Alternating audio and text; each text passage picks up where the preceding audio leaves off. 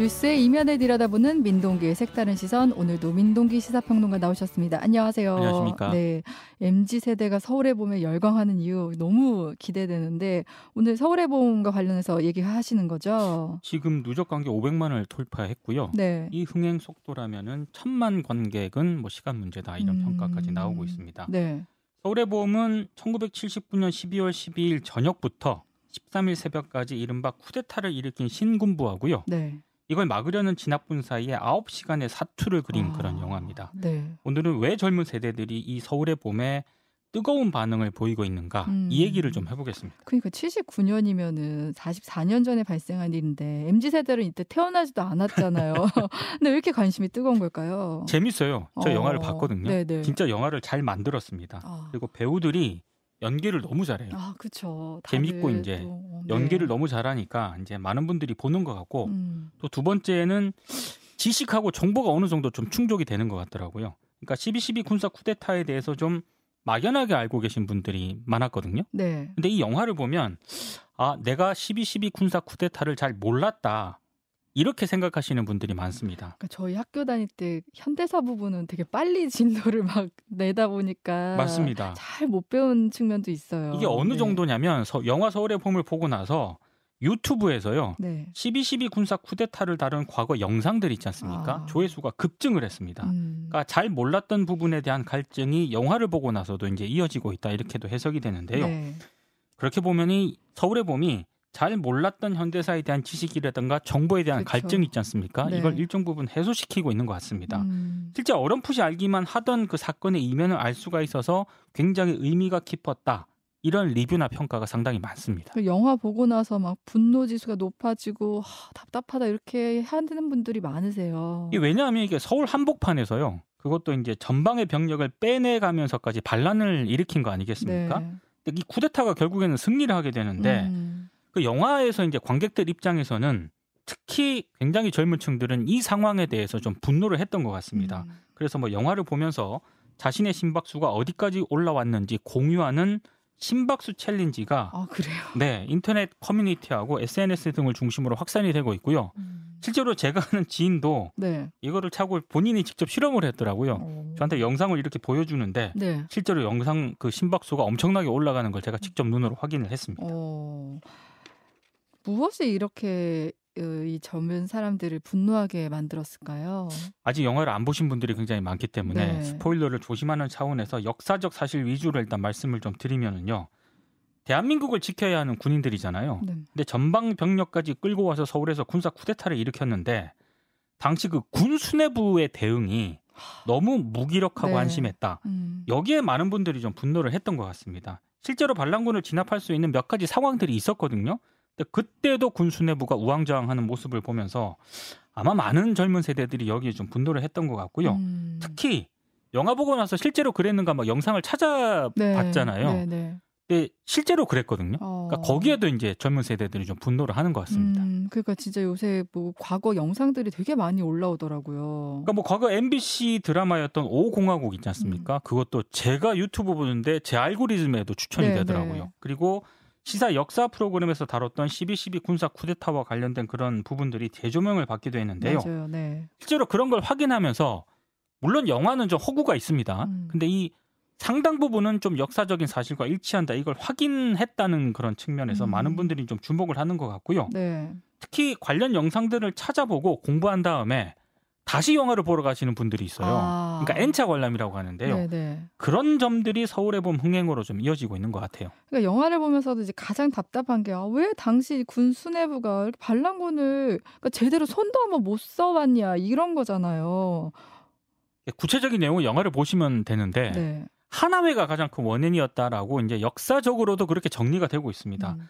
원래 하나회가 63년에 만들어졌거든요. 네. 이게 박 정희 대통령 시절 때 만들어졌는데 음. 하나회가 잘 모르시는 분들은 뭐 전두환이 그냥 급하게 만들었다 음. 이렇게 생각하시는 분들도 있는데 박정희 대통령의 친위 조직을 자임했던 그런 사조직이었습니다. 아. 그러니까 박 대통령 비호하에 이제 세력을 불렸고요. 그왜 그렇게 비호했느냐 음. 하나회를 박정희 전 대통령은 본인이 쿠데타로 정권을 잡았잖아요. 네. 그래서 역쿠데타를 항상 염려를 했다고 해요. 네. 그래서 전두환 씨가 5.16 군사 쿠데타를 발생을 했을 때 육사 생도들을 모아서 지지 시위를 벌였거든요. 아 그래요. 네. 예, 그때 이제 박정희 대통령 눈에 들어갔던 겁니다. 아. 그래서 79년 12월 10일 군사 쿠데타가 발생하기 전에 사조직인 하나회가 사실상 박정희의 후광을 등에 업고 군 내부를 상당히 장악했다. 음. 이게 이제 쿠데타가 가능했던 그런 가장 큰 요인이었던 것 같습니다. 아니 그래도 어느 정도로 장악을 해서 이게 가능한 거죠? 그러니까 당시 육군 참모총장이고 계엄사령관이 정승화 네. 육군 참모총장이었거든요.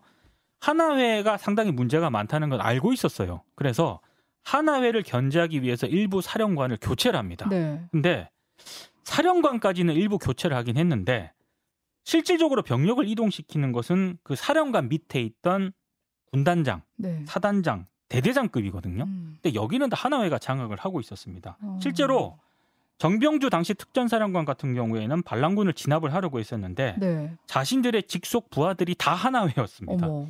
그래서 이제 자신의 부하들한테 이제 총까지 맞고 이제 체포가 되거든요. 네. 또 하나는 당시 이제 장태환 수도 경비 사령관 같은 경우에도 역시 반란군을 좀 진압을 하려고 했었는데 음. 수도 경비 사령군 예하에 다섯 개 단이 있거든요. 네. 대부분 하나회였습니다. 이를테면 30 경비단장이 장세동 당시 대령이었는데 나중에 전두환 정권 때 국가안전기획부장까지 하게 되거든요. 막 이런 식으로 다 하나회 멤버들이 장악을 하고 있었기 때문에 실질적으로 위에 일부 사령관은 교체를 했는데 밑에 병력을 움직이는 뭐 대대장, 사단장 이런 급들은 다 하나회가 장악을 하고 있어서 실질적으로 이제 쿠데타를 막기가 어려웠던 그런 상황이었던 거죠. 당시 이제 반란군에 가담했던 군인들이 잘 살고 있는데 오히려 이걸 막으려고 하는 군인들이 또 고초를 겪은 점 때문에도 이제 사람들이 분노하는 것 같아요. 그러니까 이건 영화에 안 나오는 거거든요. 근데 역사적 사실만 말씀을 드리면 아까 반란군에 저항하려고 했었던 장태환 수도 경비사령관 당시 네. 아, 보안사 조사를 받고 풀려났는데 얼마 뒤에 아버님께서 돌아가셨고요. 음. 그리고 아들이 하나 있었거든요. 네. 서울대학교 자연대 수석 입학했던 굉장히 공부를 잘했던 그런 아들이었는데 아. 82년 1월에 변사체로 발견이 됩니다. 사인은 끝내 아직까지 밝혀지지 않았습니다. 네. 그리고 정병주 특전사령관 음. 어, 이제 강제로 예편이 됐습니다. 네. 12.12 사, 이 군사 쿠데타에 대한 부당성을 계속 주장을 했었는데 88년 10월 행방불명이 됐다가 89년 3월 4일 경기 의정부 야산에서 숨진 채 발견이 됐거든요. 발견이 됐을 때 주머니에는 버스 토큰 다섯 개밖에 없었다라고 하고요. 어. 묘비에 비명을 안 새겼습니다. 유족들은 고인의 명예가 회복이 되고 사인을 밝힌 뒤에야 비명을 새기겠다 이런 아, 입장입니다. 아직까지도 이분들은 맞습니다. 싸우고 있네요. 네. 김호랑 소령에 대해서도 사람들이 이제 관심을 보이고 있잖아요. 그러니까 정병주 특정사령관의 비서실장이었거든요. 네. 당시 소령이었고 35살이었습니다. 음. 근데 유일하게 반란군에 맞섰던 그런 소령이었는데 아, 시신이 특전사령부 뒷산에 안매장됐어요. 네. 그리고 죽고 나서도 가족들에게 사망 사실을 알리지 않았다가 음. 동료 장교들 장교들이 항의를 해서 국립서울현충원에 이제 이장이 됐었는데 네. 아들이 죽었다는 소식을 듣고 얼마 뒤에 부모님도 사망을 했고요. 아. 특히 부인인 기- 백영옥 씨 같은 경우에는 네. 충격 때문에 시신경이 마비가 돼서 실명이 됐습니다. 음. 그 뒤에 남편인 김호랑 소령의 구매 운동을 펼치고 있었는데 91년 6월에 그 백영옥 씨가 봉사 활동을 하던 그런 단체가 있었거든요. 네. 그 단체 건물 아래 주차장에서 숨진 채 발견이 됩니다. 어. 당시 경찰은 실족사라고 결론을 내렸는데 어, 뭐 가족들은 물론이고 일부 시민단체들이 이건 의문사다라고 가능성을 제기했습니다만 끝내 안 밝혀졌고요. 아. 어, 이 백영옥 씨의 시신도 역시 무연고 납골 땅에 안치가 됐습니다. 그리고 이제 영화라든가 역사적인 사실 부분에 있어서도 잘 주목을 못 받았던 분들이 있습니다. 제가 이분들을 소개하면서 이제 좀 마무리를 할까 하는데요. 네. 당시 반란군과의 교전에서 숨진 사병들이 있어요. 음. 아, 국방부 헌병대 소속이던 정선엽 병장. 아, 이 정선엽 병장은 전역을 3개월 정도 앞두고 있었는데 육군본부 지하 벙커에서 반란군에 맞서다가 사망했고요. 음. 그리고 박윤관 일병이라는 사람도 있는데 네. 정승화 육군 참모총장 연행 과정에서 발생한 교전 때문에 사망을 했습니다.